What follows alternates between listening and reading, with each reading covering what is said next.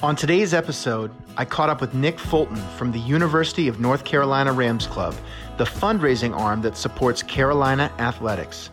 Nick and his team have ambitious goals to continue to grow membership and revenue while maintaining industry leading retention rates. Nick shares some of the innovative tactics the Rams Club is employing to accelerate relationship building with their next wave of prospective major gift donors. Here we go, Tar Heels. Here we go. Welcome to today's episode of the RAISE podcast. I am thrilled to be hosting a conversation with Nick Fulton with the UNC Rams Club. And Nick will tell you a little bit about exactly what the Rams Club is and how it fits at the University of North Carolina. Nick has one of the most unique, interesting job titles in the sector, which we are definitely going to dive into. Nick is the Director of Growth and Innovation at the UNC Rams Club. Welcome, Nick. Thanks a lot for having me. Excited to be here. We love starting these conversations to set a little bit of context uh, and just ask you who are you, where are you from, when did you first hear the word advancement?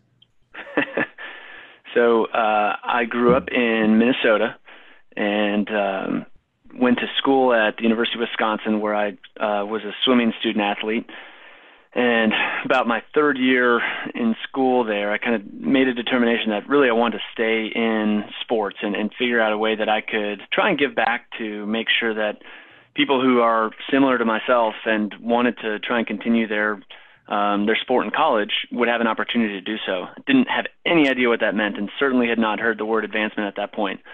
Um, so through some good mentorship, um, was able to get the advice to go to grad school and went to grad school, came to grad school at uh, the University of North Carolina, and um, was in my second, well, in preparation for the second year, gearing up for an internship. Um, interviewed with a couple of different areas, and that was the first time that I really heard about the Rams Club. Still hadn't heard about advancement yet. Didn't know what that meant. Um, you know, really thought it was um, going out to just ask for ask for money as, an intern. I had no idea what uh, you know what I was really getting myself into, um, but knew that I could see myself as giving back and see myself as um, the time that I spent working with the Rams Club would accomplish my goal of providing the uh, opportunities to people who people like myself who wanted to continue with their collegiate sport career uh, when they graduate from high school. So went with um, went with the internship with the Rams Club, and then um, about a about a year in was offered a position in the annual fund. Still hadn't really heard about advancement yet at this point. Um, and you know, really, what that meant was we were a membership organization, so um, we work with thousands of Carolina supporters. And um, and they join the Rams Club and they get perks and they um, as a part of their membership, their membership dues are all going toward supporting Carolina student athletes. Um, and uh, probably my in my first year full time with the Rams Club, that's when I really started to understand what the whole annual fund process looked like because I had an opportunity to work with some people across campus. Um, and so it was really interesting that you know all, all up until that point really hadn't heard the word advancement um, until I had really been in the job for a year, and then here I am nine years later. Had you heard it before this podcast started today? Just to- I had heard it before this podcast started. Yeah, somewhere in between uh, yeah. and then. So uh, great setup. We will come back to um, the Rams Club and, and the specifics around your work there, your your career path.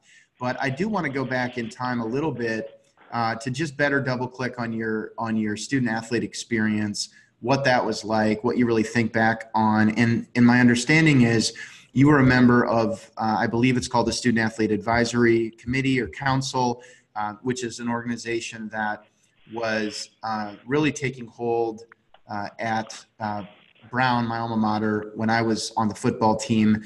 I didn't personally have the opportunity to get involved, but I'd love to kind of get your take on that experience and maybe how that helped inspire you uh, to to continue um, staying at the intersection of sports and philanthropy. Yeah, so that really is what changed my third year in college, uh, and getting involved with the Student Athlete Advisory Committee, um, which abbreviated abbreviates to SAAC or SAC. um, you know, getting involved both on campus, but then also at the conference and the national level. It's really what opened my eyes up to um, how uh, how how much bigger this whole enterprise was, and um, how many people it really impacted on a, in a positive way. And so, really, it was the experiences that I had getting to interact with the administrators and getting to interact with the NCAA staff, um, and just to hear kind of the issues that were, you know, at the forefront then, which crazily enough are pretty much the same issues that are at the forefront today. Um, but hearing about all of those issues is really kind of what uh, inspired me to go down this path and make sure that um, it motivated me to to continue to give back and be a part of this industry. Love it. And so, uh, setting the context for the Rams Club. First of all, I thought you were the UNC Tar Heels, so I don't. why do you have a Rams Club? Um, but then, second, just help our listeners understand the context that you are operating in, which is quite decentralized obviously a huge source of brand affinity for North Carolina, um, which creates opportunities and complexity. Uh, and, and, so, if you could just give a little bit of the overview of the Rams Club, that'd be great. Sure. So, our our mission at the Rams Club is supporting Carolina student, um, providing opportunities to Carolina student athletes, and so we we um, work hand in hand with athletics but we also work hand in hand with university development. So we are in uh, in the middle of a, um, of a, over a four billion dollar camp, university campaign, um, and of that, the Rams Club uh, has the third largest goal at five hundred million dollars. So we we work really really closely with university development, but we are completely decentralized. So we have a different um, we have a different donor database. We um, also need to work really closely with athletics and their ticketing database and um, uh, and all of the constituents within uh, that are attending games that aren't necessarily Rams Club members. So we've got a unique uh, a unique setup um, compared to other annual funds that I think are uh, at different campuses. But at the same time, we are we are doing a lot of the same things. So we are working with people who feel a strong connection to um, to Carolina athletics and talking with them about how they can make an impact and talking about how they can give back and support Carolina student athletes. Um, but they, uh, so we have a 15,000, we had 15,000 members a couple, uh, two years ago. Um, and really our main goal, or my main goal of um, of my team, is to grow our membership to 22,000 by 2022, which is the end of the campaign. Um, 22 by 22. 22 by 22. The, uh, range of price points for memberships, if you will. Yeah, so our memberships start at $25 if you're a student, $50 if you're a recent graduate, um, and then $100 is kind of our entry point for uh, for the general Carolina fan or supporter uh, and then all the way up to 25,000. And so with those different uh, with those different tiers, there are different benefits that are associated with those. Um, and I think you can kind of associate those with the different types of societies that, that our campus has. So Leadership Annual Giving Society kind of really kind of works out to our $1,200 Big Ram membership level. Um, so that, that's kind of a, a breaking point for us. Um, and then you know some of our top our top levels are really where we're able to um, you know where we're really really able to provide some pretty neat experiences and pretty neat access. But we're also working to try and you know do more of that stuff um, for all of our members. What I love about the athletics fundraising realm and and specifically what I've heard about your organization is I feel like sometimes in a traditional annual fund where we're where we're seeking generally unrestricted use funds, a lot of the society or or giving price points, if you will, end up being potentially somewhat arbitrary and oftentimes we try to frame impact based on a dollar amount but but the reality is there's not clear benefits to the donor other than whatever perceived impact there may be. And I think one of the nuances in your world is that you really have pricing and packaging and clear benefits that not only speak to the general philanthropic uh, impact, but also offer great experiences. And I, I, I feel like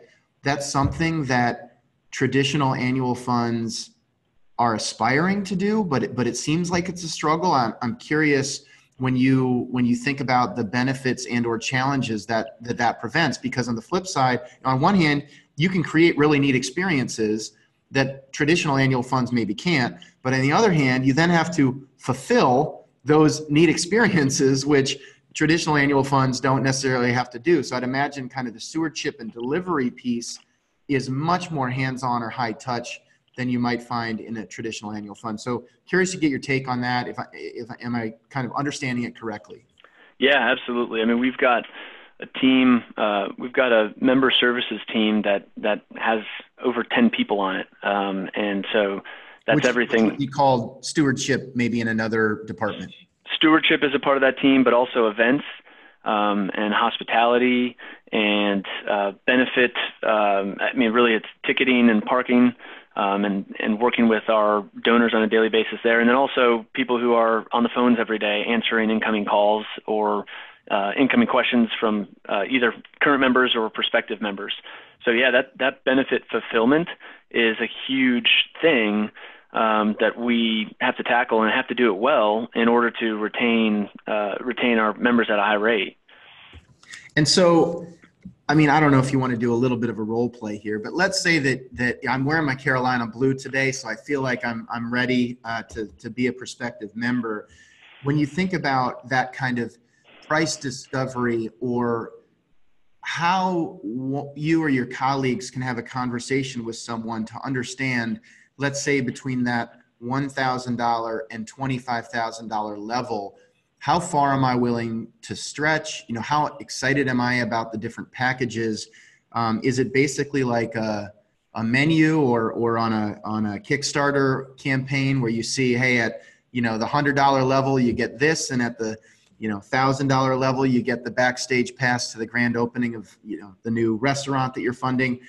How do you approach pricing and, and packaging in your pitch to donors, if you will?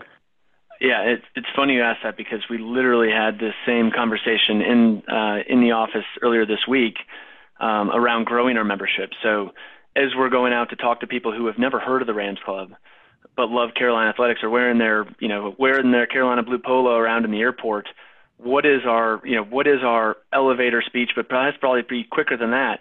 Um, our elevator speech about how why they should even um, why they should go check out RamsClub.com or why they should learn more about the Rams Club.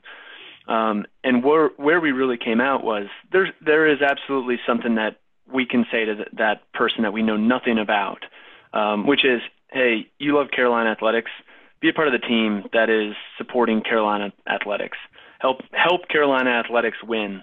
Um, you know that kind of boil that kind of bubbled to the surface as the generic, not generic, but the the un- unified message that we could say to anybody. But really, what was more important, what was more interesting about that and I think this is applicable outside of athletics, is gosh, it would be a lot more powerful if we could actually know something more about that person so that we could actually talk to them more specifically about you know something that would be important to them. Do you have kids? Do you live within 50 miles? Like is it realistic for you to come back to a game? Have you you know have you ever been to Chapel Hill? Um, you know, do you know somebody who goes? All of these questions that we've got about people really shape the message and would shape my pitch to you of why um, why you should join the Rams Club, why you should donate to the Rams Club. Um, so that that was really kind of the more interesting thing that came out of that discussion was we really we can give a pitch, but it's so much more powerful if it's personalized, and that's nothing that's not a revolutionary statement, but it really kind of comes to the forefront when you try to do that role play and try to convince somebody to to um, to join. All right, so I live in Boston. I I love Carolina. I love football. I like basketball. I've never been to Chapel Hill. I've never been to a game, and I want to help you win. What what are the the packages that would be most well suited for somebody like me? Yeah, so I would say um, first of all, just joining the Rams Club is helping be a part of that team. Um, so we've got membership levels that start at $100 and go up from there. Um, but I would love for you to come down to Chapel Hill and come see a football game. Bring the whole family. We've got a lot of great family activities uh, within Chapel Hill on the day of the game. And as a Rams Club member, you're going to get access to tickets before the general public does. Um, but more importantly than that, you're also supporting all the, the student athletes on the field who are competing each and every week, when, whether you're in Chapel Hill or you're watching it on TV. Um, and so you can feel that connection through the different information that you're going to start getting as a Rams Club member. Um, and you know, it is a great way to stay connected to Carolina, and hopefully a way to get you motivated to come down and visit uh, visit Chapel Hill for a game or two, and hopefully maybe you can find one of those weekends where there's an overlap of football and basketball, and we'll get you get you and the family down for both. Are you in? I, am going to check the calendar. That sounds pretty good. um, very cool. So, uh, look, I, I do think it's it, so. So when you think about that, that advantage that you have, where you have such strong affinity, a great brand, but also packages and member services that can fulfill those experiences. If I did invest at a certain level and bring my family down. Um, contrast that to a typical annual fund where the the gold circle is $500 and the president circle is 5000 and the chancellor society is 50000 um, do you feel like there's an inherent advantage that you have or do you think that the same donor services concept can be or is maybe being applied in annual funds that you're familiar with I think it is being applied at some annual funds that um, that I've heard of, um, and I think that, and I also think that there are some absolute inherent advantages from an athletic standpoint. You know, we're on TV. Um, fortunate, we are so fortunate at Carolina to have the um, to have the presence that we do uh, nationally, and we've got fans who never have come to Chapel Hill and never will come to Chapel Hill, but they will change their Wednesday nights because there's a basketball game on. And so, it, you know, that is an absolute inherent advantage. What's really interesting is that we are finding ourselves now as we get to a point where we're trying to grow our membership. Um, you know, if we if we just wanted to focus on ticket benefits as a way to grow our membership, we've got a ceiling. There are there are X number of seats in the basketball stadium and there are X number of seats in the football stadium. And so where we're trying to probably have to think more, we're having to think more creatively and probably quite honestly think more like a like a typical university annual fund to get all of those other folks who aren't where tickets isn't the number one driver for them and get them engaged um, and so, you know, I think uh, the the other thing I'd say is I think there's a way to think creatively about offering experiences, access, information, um, and I think that all of us who work on universities and are fortunate to be living in the place that people think is really cool and they have great memories about, um, we take a lot of things for granted. And so figuring out what it is for uh, for your campus or for your school or for your organization that is cool um, sometimes takes talking to other people outside of your staff. Um, so one of the probably one of the most rewarding things that we've done uh, in the last two years or so is we we um, had a basically like a two month period where we were focusing on member discovery, and so we we did a really uh, robust survey um, did a number of different focus groups and phone calls with members. Um, I think it's a good check to make sure that one, you're meeting the needs and expectations of the people that you're working with, um, but also making sure to involve people who you're not, you know, d- non-donors to tr- trying to figure out if you're trying to get new donors. Should probably talk to some people who aren't donors to figure out what they what they want. Why isn't Brent coming down from Boston? What is that barrier? Is it you know, you think you live too far, you think you had to go to school here, you think it cost ten thousand dollars, whatever those barriers are, um, are going to come come up in those conversations as you t- as you talk to people about it. And I think it's interesting, and maybe a good segue as you think about historically an organization like yours that that perhaps could lean on that physical experience, the the in-game experience, as being a core um, pillar um, uh, from a benefits perspective, but as digital platforms have matured over the last decade, you can be a Carolina fan anywhere in the world and be very connected to what's going on across multiple mediums. I mean, just on a personal level, uh, I was in uh, Iowa last uh, the weekend before last, and uh, even the Brown football team on the Ivy League, which is not televised the way that you all are. I was watching on ESPN on, uh, Plus on my phone. I was in Vermont last weekend watching Brown play the University of Rhode Island on ESPN Plus on my phone. And even since I graduated, like that went from being impossible to possible with a pretty bad experience to like a really legit, awesome mobile uh, viewing right. experience wherever I am. And, and in a certain sense, it almost um, reduces the need to even go to the in-game experience. And, and I know that you uh, have a, an amazing um, fan experience and, and, and connectivity on that front. But, I, but I, I'd be curious to get your take um, when you think about the growth of, of digital, your uh, your job title is Director of Growth and Innovation. There's no uh, sort of faster uh, growing category than digital. And, and obviously, we've collaborated a lot on that front, but just this idea of being able to leverage uh, the fan base globally, connect with them globally, understand who's engaging, start to triangulate that with your traditional donor database and or ticketing insights to be able to um, potentially identify segments of people who could be excellent members who historically might have been overlooked because so much of it was about being close to Chapel Hill. Mm-hmm. Yeah, I mean, right. I mean, the um, so I think one of the things that you mentioned is, you know, or kind of you alluded to is, are we at risk of um, are we at risk of attend of sporting attendance um, going down because of these great digital experiences that we've got. And I think yeah, that's real, and that goes back to what I um, kind of knowing what is important to your fans, and so talking to them about um, what what is it that would get you to a game, or why is it that you stopped attending games? Is it too expensive? Did the parking take too long? Did the line the concession lines take too long? Um, all of that said, I think that at some point watching a game with no one in the stands uh, is not as fun as watching a game with a ton of people in the stands. So there's going to be this weird. My, I I kind of think that there's going to be this um, this time where um, we're going to need to figure out how to make sure everyone's going to need to figure out that they are doing everything they can to keep fans there because ESPN is going to want them to do that, and um, you know Fox Sports is going to want. I mean, everybody's going to want to make sure that there are fans in the stadium because that's those are the games that people like to watch, and um, those are more fun games to watch.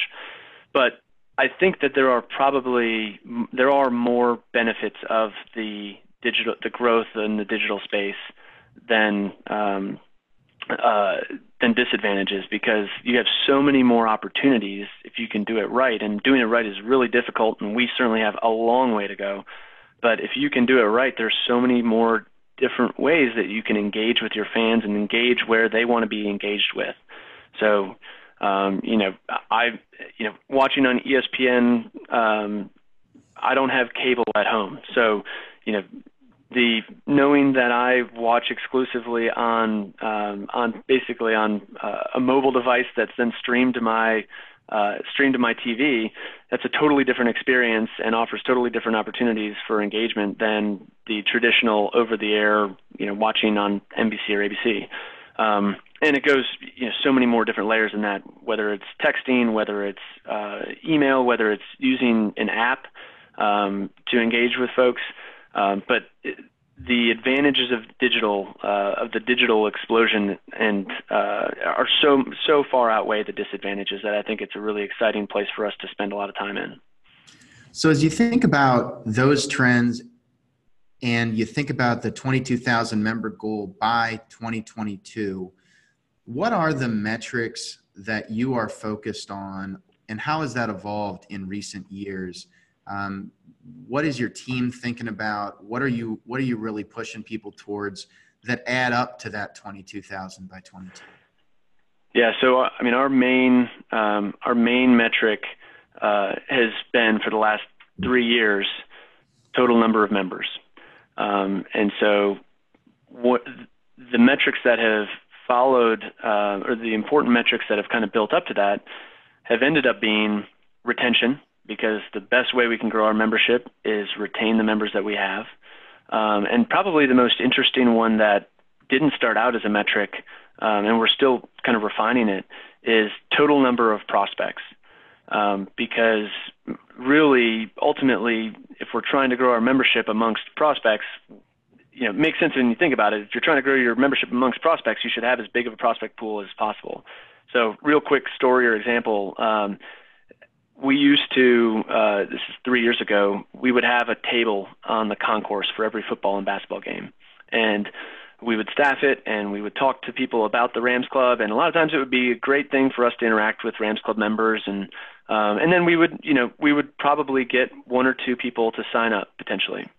Um, so not a great return on, um, from a total membership growth standpoint. So what we did three, two years, two and a half years ago was we took a step back, looked at our overall goal, and tried to figure out, all right, how can we better use that opportunity? And so we've shifted our focus to let's acquire as much as many prospects as, we can at that table. So now instead of asking people to join, where we can absolutely still have those conversations, um, we're asking them to to enter their name in for a give uh, a giveaway item.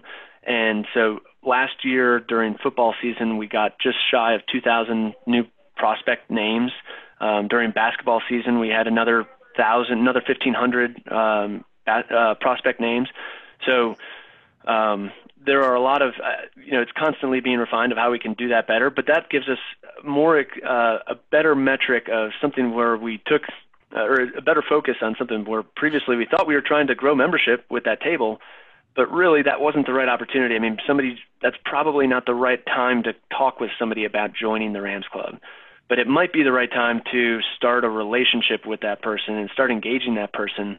Um, and so now what we're focusing on is how do we build out that prospective member journey so that when we have that information, we're giving them as good of an experience and we can learn as much information about them, see, find, um, find ways for them to raise their hand, and then talk to them about joining the Rams Club. Um, so it, it, it on like, if at a CASE conference, when you walked around to meet vendors, we all were basically giving you the pitch and then saying, "Do you want to buy right now?" Right. Might exactly. Be a little aggressive to go for the close, bottom of funnel, if you will, activities. So really convert it instead into the equivalent of, "Would you be willing to share your business card, or would you be open to scheduling a follow-up discussion?" Yep. The exact same. And so, how would you define?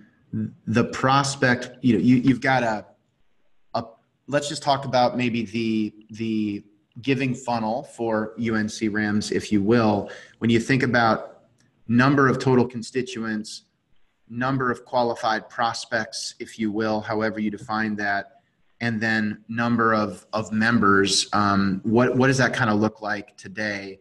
And then I'd love to just get your quick take on the importance of retention because I think you've really made that a first class metric that without doing so, you have no chance realistically to achieve the kind of growth goals that you uh, are pursuing. So let's just talk about total universe, prospect pool, members, and then the uh, importance of retention and achieving a goal. Yeah, I mean, so the universe, um, the universe is ever expanding, right? So, I mean, yeah. it is always when um, I I'd never want to put a a limit on this is our universe. You know, people who went to Chapel Hill, that's not our universe. People who live in North Carolina, that's not our universe. People who like us on Facebook, that's not even our universe. And so I I like thinking as big as big picture as possible when it comes to the universe. And then it's finding Probably, those opportunities. Let's just be honest, like at least a seven figure universe. Totally. Yeah. Maybe, yeah. Seven figure plus. I don't know. Yeah. yeah. Seven figure plus universe. Um, and so where we are, um, where we need to focus our energy is on finding places where we can engage with that universe. So that is Facebook. That is people who come to games. That is people who live in North Carolina. Um, but it, it's also people who um, who are former student athletes. It's also people who uh, who are new to the who just moved to North Carolina and are looking for a team. Um, and so figuring out how we can engage. So I guess the second layer or the second, you know, one rung down on the funnel is also continuing to grow. Um, but that's a, you know, that is a, that's a six figure, um, that's a six figure uh, group as well, which is really daunting. So then and you've got a your total team size especially it, you know, around the the membership slash annual fund is is what is three Great. so okay i mean when, you, when you think about that like uh, there are advancement shops who have a million constituents who have 300 employees. Sure. You have a million constituents and three employees really focused on on this specific goal. So it is it's got to be really important on one hand to to focus on uh, a broad universe, but at the same time, narrow that down as much as you can because there's only so many hours in the day for three people to uh, renew, uh, upgrade, and acquire members. Yeah, and, and this ties really nicely into your question about retention in that there are only three people on the growth and innovation team, but our entire staff um, has the membership goal as one of their goal, one of our goals, one of our organizational goals that we uh, need to achieve by the end of the campaign. So th- it is absolutely a shared goal across our entire staff, especially with our member services staff um, when it comes to retention. And so providing those the benefit execution, the putting on great events, putting on um, you know having great customer service when somebody calls in, finding new and innovative um, benefits is something that we we work with them really closely on on, on figuring out different things that we can offer. Um, so it is a shared goal, but you know that is something that uh, we we absolutely need to get to the point where we know that somebody has raised their hands before we should spend any more time, resources, money, whatever it is, on then bringing them further down the funnel. So that might be deploying a Facebook ad. That might be putting a more in-depth email communication together. It might be sending a text message to them. Um, but before we do that, it's we want we hopefully have learned something about them along the way that we can guide our uh, that can help shape our communication to them.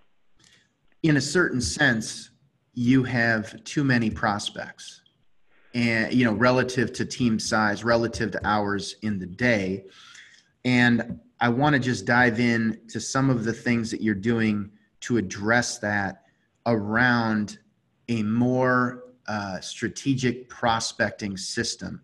We've talked a lot about this. I think it's really a new approach for the sector. There are uh, some great examples in the commercial sales and marketing world.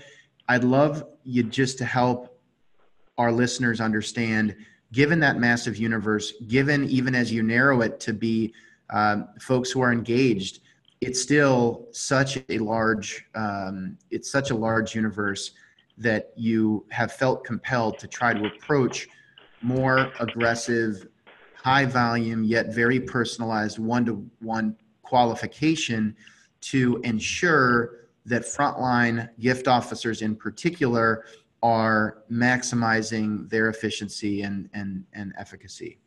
Yeah, absolutely. And so um, this ties into the membership goal as well because the membership goal of growing membership without a revenue component, which was deliberate, uh, only works if we're able to engage with those folks and communicate how they can make an impact at a higher level further on down the line. But the goal is to get them engaged and be able to have those conversations and be able to communicate that and display that. Um, so, what um, what you're talking about with our with the prospecting side is as they move up the chain, how do we identify those people as they are raising their hand higher and higher, um, and, and, engage with them in a more kind of targeted or deliberate way. Uh, and so one thing that uh, one thing that one of our major gift one of the people on our major gift staff and one of the people on our campaign staff have kind of implemented over the last five months is this detailed um, and well established process for reaching out to people who meet a certain criteria a, and then find themselves in a prospect pool. So we had a group of people who are giving um, at a pretty high annual level, and they've done so for multiple years, and we have not had anybody uh, assigned to that, so they weren't in anybody's portfolio, and so the, this seems like a great group of prospects for major gift officers kind of this, and, this missing middle that we talk about. Yeah. They're, they're, they're frankly lobbing in pretty significant gifts, basically in response to direct marketing. Maybe there's some interaction with member services, maybe not. And if they're willing to support at that level without human engagement, what might they be able to do if they could better understand the next level philanthropic opportunity? Yeah, absolutely. Um, and so uh, Chip Richards on our staff is, is the one who is really implementing this uh, on a day to day basis. But essentially, it, it is finding, so starting with this group of people, uh, and then he has uh, created some uh, guidelines of how am I going to reach out to these people and what am I going to talk with these prospects about when I have a chance to talk with them so that I can determine their capacity, their inclination, and can figure out what um, how we can best engage with them going forward. And so he has done that over the last four months or so, um, and, and we put a lot of. He's doing that uh, remotely. He's not doing that in a field-based uh, traditional visit format, but rather uh, pulling up the qualification that often is reserved for the first field visit into a more uh, digital video phone interaction. Exactly. Yeah, and and so that that first interaction happens over the phone or email, and some of them have moved on to visits um, because he does have a portfolio that he manages as well. But yeah, it, that it has um, been a great way for us to um, both uh, find identify some prospects who are, are, really great and we need to engage with on a on a more regular on a higher uh, on a higher level and on a more regular basis. But also, it has shown um, we've had some good conversations with folks where it just is pretty clear that they are um, they're not major giving prospects, and that's okay. We w- we want to thank them for everything they've done to support the Rams Club and, and Carolina student athletes, but um, to know that they are somebody who really kind of falls out of the prospect pool is okay for us to um, is okay for our team, so that we can really work on the um, the folks who are really excited about engaging, want to learn more, and want to um, find out how they can make an impact on uh, on the lives of our student athletes.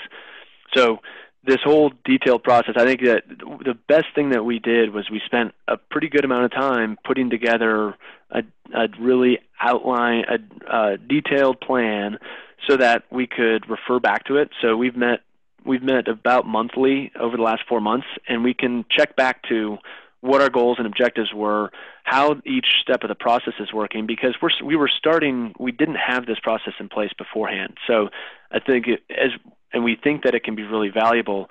Um, so we want to make sure to vet it out pretty well before we continue to grow it within the organization. Um, and the early results are are really great. I mean, about 10% of the outreach has been to people. Uh, 10% of the people he has reached out to have been identified as people who we should have in a portfolio, and um, you know, six figures worth of of gifts from folks who are who w- weren't um, engaged on a really uh, really high level beforehand uh, before Chip was reaching out to him. So he, it's been he's done a great job with kind of implementing the process, and we think it has a long way and uh, long way to grow within the organization. Yeah, and I, and I think it's your point about this is a qualification engine to support um, optimizing frontline portfolios and or for Chip to run with on his own. But just as important, it is a disqualification engine. Not that we're we're going to stop caring about certain supporters, but we just have to be really focused on prioritizing our limited time to map against the absolute next best prospects. And so when you think about how many field visits that take weeks to set up, that take uh, you know rescheduling just to get out there and find out this person is probably not a major gift prospect by pulling up so much of that activity into a more inside sales like um, uh, approach, uh, it's it's something that we're obviously excited about and and happy to continue to learn more about. But I got to ask you, where'd you come up with this idea in the first place? hey, I was actually going to do this unprompted. I was going to say, you know, to give credit where credit's due. Um, last year at at the EverTrue Raise conference. What is the um, EverTrue so, Raise conference? it is a it is a great opportunity to get together with uh, thought leaders from throughout the industry and uh, hear about some really cool things that people are doing on campuses across the country. Um, but I think probably the coolest thing about EverTrue is a Raise conference and why I've um, to, to go back is because you get to hear from people who are doing this in the business world. And there are so many applications of what we all do on a daily basis that um, that are happening in the business world, but take a little bit of energy to think about differently and think about within that business context. So that's that's really what I've I've loved about the EverTrue Raise conference is uh, is hearing from those business leaders about what they're doing. About five minutes ago, I saw a Slack come through that I think indicates that we actually just announced Raise 2020. All right. And I am going to get the exact dates to make sure that I don't misspeak. But uh, yeah, we uh, we just announced Raise 2020 in late July in Boston, and we will include a link uh, in the show notes. Uh, and and so yeah, I mean, look, our idea with Raise was we can learn a lot from the for-profit software world. We can learn a lot from the for-profit marketing and sales world, and we can apply many of those themes, not everything, but many to this sector.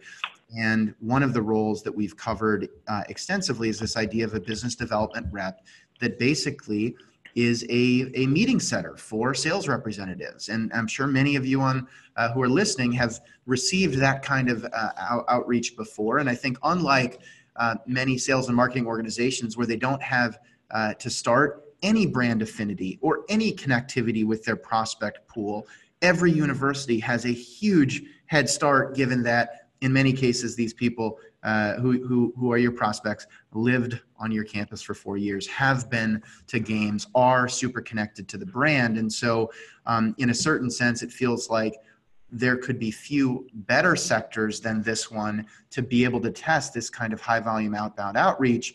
Um, but in the meantime for-profit sales and marketing companies are doing it with no pre-existing brand colleges weren't doing it Rams Club is testing it there's immediate ROI emerging uh, and, and, I'm really excited to see where it could go, um, where it could go from here. I guess my question for you is because uh, creating new job titles is tricky. Uh, getting new FTEs added to org charts can be complicated. This is working really well. What does it mean for maybe not just the Rams Club org chart in 2020 or 2021 or 2022, but the sector more broadly? Are we missing an entire unit division part of the funnel, if you will, in the typical advancement org chart? I mean, I think that that will um, that may come out um, as as more and more people start to test out and pilot some programs like this, um, and it can be. It doesn't have to be for major gift donors either. Um, it can be for uh, some leadership annual giving uh, prospects, or it can be for first time engagement um, prospects. And um, there's, I think there's absolutely an opportunity to utilize um, to utilize students on campus. And you know, I realize that this sounds a lot like the telethon or the telefund, um, but it is a different mentality and a different way of approaching it, where you're really trying to engage with somebody and um, you're you know going back to your example, which I loved at the CASE conference, where you're not trying to close a gift.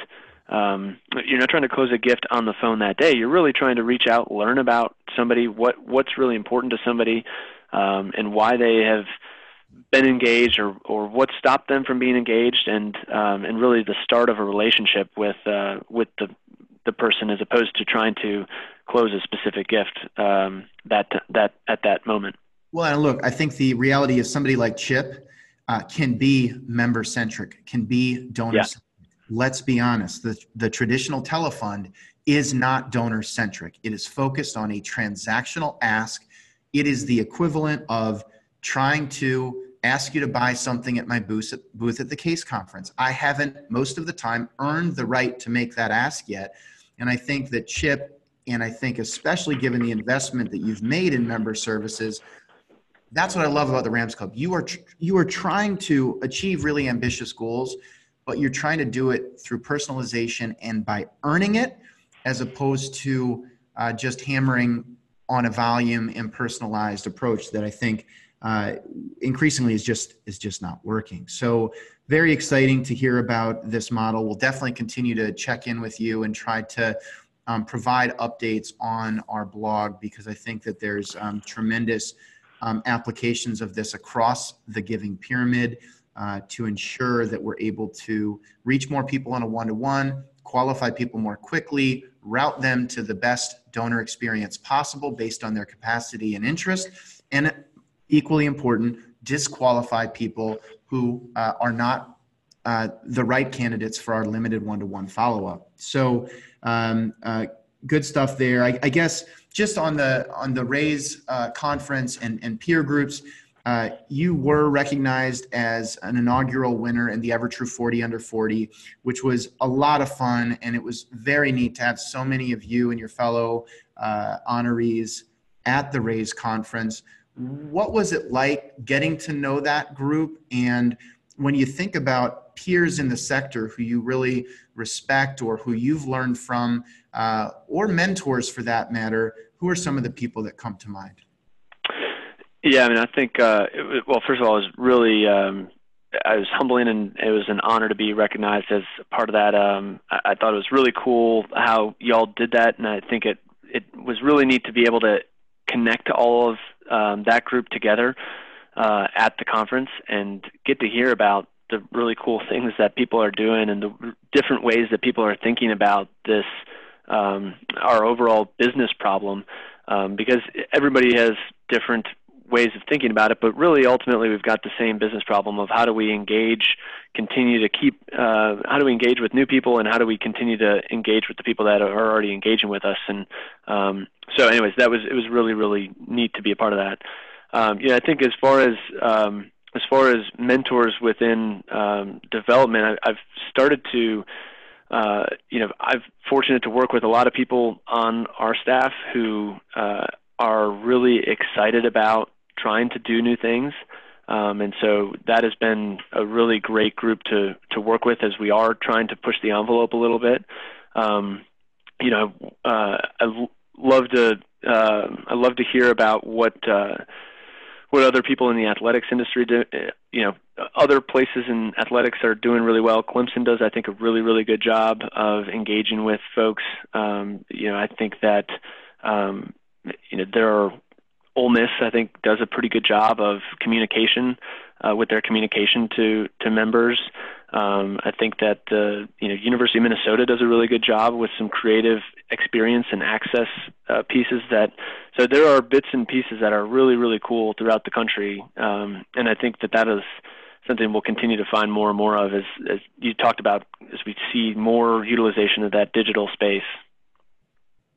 That's great, and and so is there a um, informal or formal way that you're getting to know your peers at some of those institutions you you mentioned, or are there you know athletics fundraising conferences, for example, that people should be aware of if if they're interested in potentially following your career path? Yeah, there. So there's the the NACDA conference, uh, which is I think in Vegas this summer uh, that is pretty well known, and, and uh, there's a development track for that that I would I would certainly recommend from a networking standpoint. Um, you know, I actually joined a couple of those organizations just to kind of see what they're doing, and um, and just kind of see what that life cycle was like as a donor. Uh, so, so that's been pretty. You're, you're, a mystery shopper for Minnesota Ole Miss Clemson. Is that fair? I guess I'm not a mystery anymore, but yeah, I think the, uh, that's been a really cool way to kind of see what other folks are doing, um, and and not uh, and get a real world experience um, from it. So that, that's been pretty neat. But yeah, I would say there are a ton of good conferences. I would certainly recommend going to EverTrue um, to the Raise conference. That's a great great one. Even if you are not within the, uh, even if even if you um, are wondering how it could be applicable, I promise that you'll find something that you can take away from from one of the business leaders who's going to talk there uh, that that you'll be able to bring back to uh, to to your uh, organization. July 30th and 31st in Boston. Um, all right, cool, Nick. Well, this has been a great conversation. I- would like to start to wrap it up, but when you think about the next few years, uh, director of growth and innovation, on one hand, balancing, you know, trying to learn more cutting edge practices, technologies, but apply it to a really traditional context and in a way that really concretely moves you forward around your goals. What do you think five years from now the advancement sector looks like? Uh, what are the big changes that you anticipate or that you're aspiring to be able to implement uh, in pursuit of the 22 by 22 objective? So I can tell you what it's going to mean for us, or what's already started to mean for us, is um, we have engaged with a marketing uh, a marketing firm to get their advice on strategy development, and so uh, that is going to shift our focus from doing a really good job of communicating to our membership. Um, it's actually going to grow our focus to not just communicating really well to our membership, but also marketing to people who aren't members. Um, right now, if you are a member, you're getting a lot of communication from us, and it's really good. Uh, but if you are not a member, we're not talking to you. Um, and so there's going to be, I think, a, a continued growth of um, marketing and an emphasis on uh, marketing in a in you know across multiple different channels um, you know, I think there's uh, you know a couple of great examples I heard at the Raise conference were digital development officers, where they're really listening to what people are saying, but then they're also able to push out communication based on what they're listening, based on what they're hearing, but also based on the messages they want people to get. Um, so I think that's going to be a much bigger focus. And then I think it's all right. Great, we've got more people engaged. How do we talk with those people who are more engaged? So that's where it comes back to the um, those you know those development officers that are potentially more internal and have in that internal sales uh, mentality where they're reaching out to a lot of people to gauge interest, to gauge engagement, to gauge capacity, to gauge uh, inclination, and figure out where where the match is within the organization, uh, and continue to find better ways to uh, illustrate the ways that they can make an impact and um, and help help us accomplish our goal.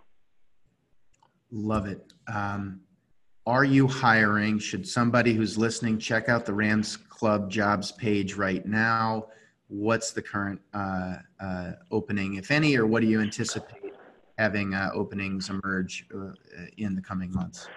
So we don't have any openings right now, um, but I would certainly um, I'm happy to talk with anybody who has um, any type of interest in uh, in the athletics development world, um, or would just like to hear more on it. We um, we are very we're very very fortunate that we've got a really long tenured staff.